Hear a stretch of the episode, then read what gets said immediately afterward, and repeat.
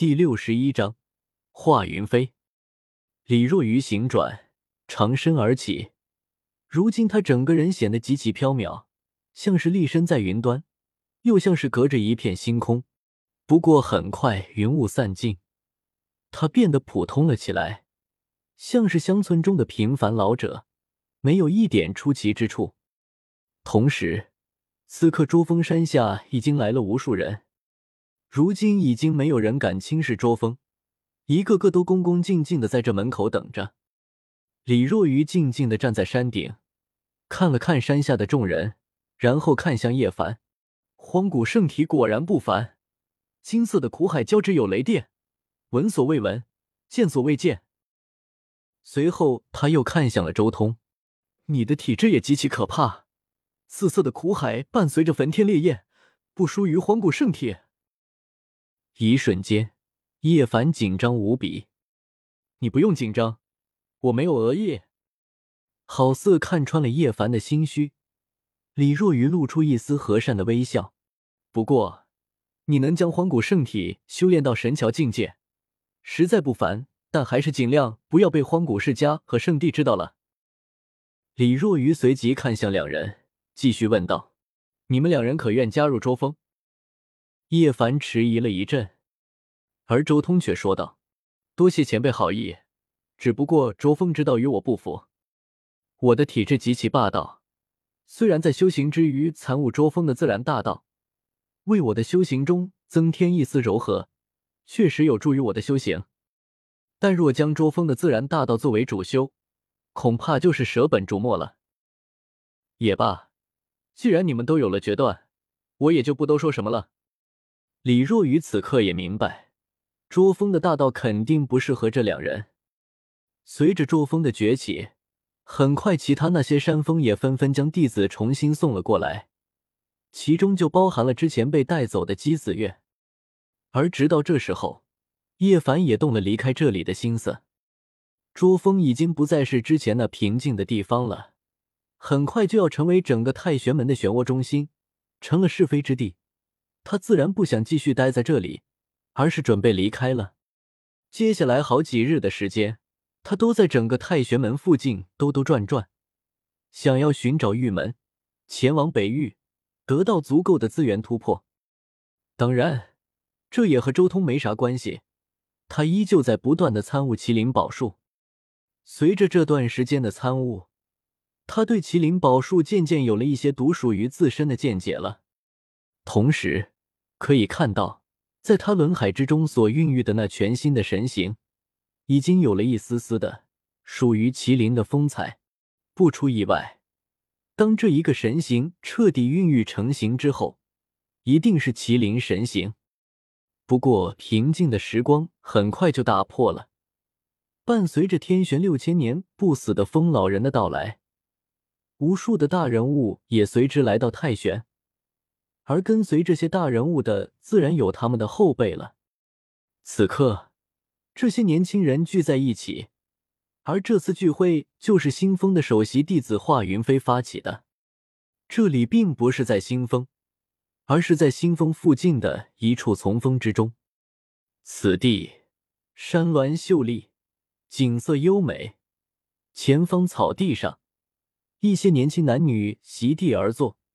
每人身前都有一张木桌，摆满了果品与佳酿。叮叮，咚咚。此刻，一位蓝衣男子正在抚琴，他手指轻灵而灵动，指尖划过琴弦，乐声优美而动听，让人心灵宁静。此人正是新风化云飞。看到周通、叶凡以及姬子月三人到来，华云飞停止抚琴。第一个站起身，其他人跟随向前迎来。三位到来，漫山遍野的花草都一时间明艳了起来。华云飞非常客气，面带笑容，请三人入座。我闭关两年有余，今日才自新风出关，得知我新峰弟子与周峰产生了一些摩擦，今日只是为了赔罪，并无他意。华云飞说话间有种空灵的感觉。赔罪还是什么，都无所谓。”周通轻声说道。我倒是对你很感兴趣。听闻你曾经与姬家神体一战。”所有人都有些惊讶的看着周通，同时也惊讶的看了看华云飞。华云飞竟然和姬家的神体有过一战。一旁的姬子月也在暗自琢磨：这家伙到底哪来的情报？我哥哥两年前与华云飞秘密一战，根本没有几个人知道。他到底是从哪听来的消息？敢问周兄，你从哪里听来这件事的？华云飞也有些惊讶。不用在意这些枝末细节，我只想见识一下华兄的本事。周通说着，起身直接走向了华云飞那边。周通，你要干什么？李小曼这时候站起来拦在前面，质问：“华师兄好心好意宴请我们，你难道想要毁掉这场宴会吗？”李小曼，作为多年的老交情，我不得不说，你还没有融入到真正的修行界之中。周通淡淡的说道：“或许你精通人情世故，或许你做事圆滑，但从古至今，任何一位走出了自己道路的修士，都有属于自己的棱角和光芒。你让开吧，继续挡在我面前，别怪我不讲情面。”周通的眼眸中泛起了一丝丝的冷意，紫色的光泽开始在眼镜上浮现。我听小曼师妹说起。周兄和叶兄都是来自一个非常遥远的地方，那里文明灿烂，与东荒大不相同，让我为之神往。就在李小曼为难的时候，一旁的华云飞立即将话题转移。叶凡闻言心中一震，难道李小曼给华云飞说了实话吗？这样一来，其他的同学就有危险了。想知道我们家乡的情况吗？李小曼所知甚少。他知道的也只是冰山一角而已，在家乡，他只是一个没能踏上修行之路的凡人而已，根本不会知道我们家乡的强大。”周通淡淡的说道。就连一旁的叶凡也露出一丝震惊之色。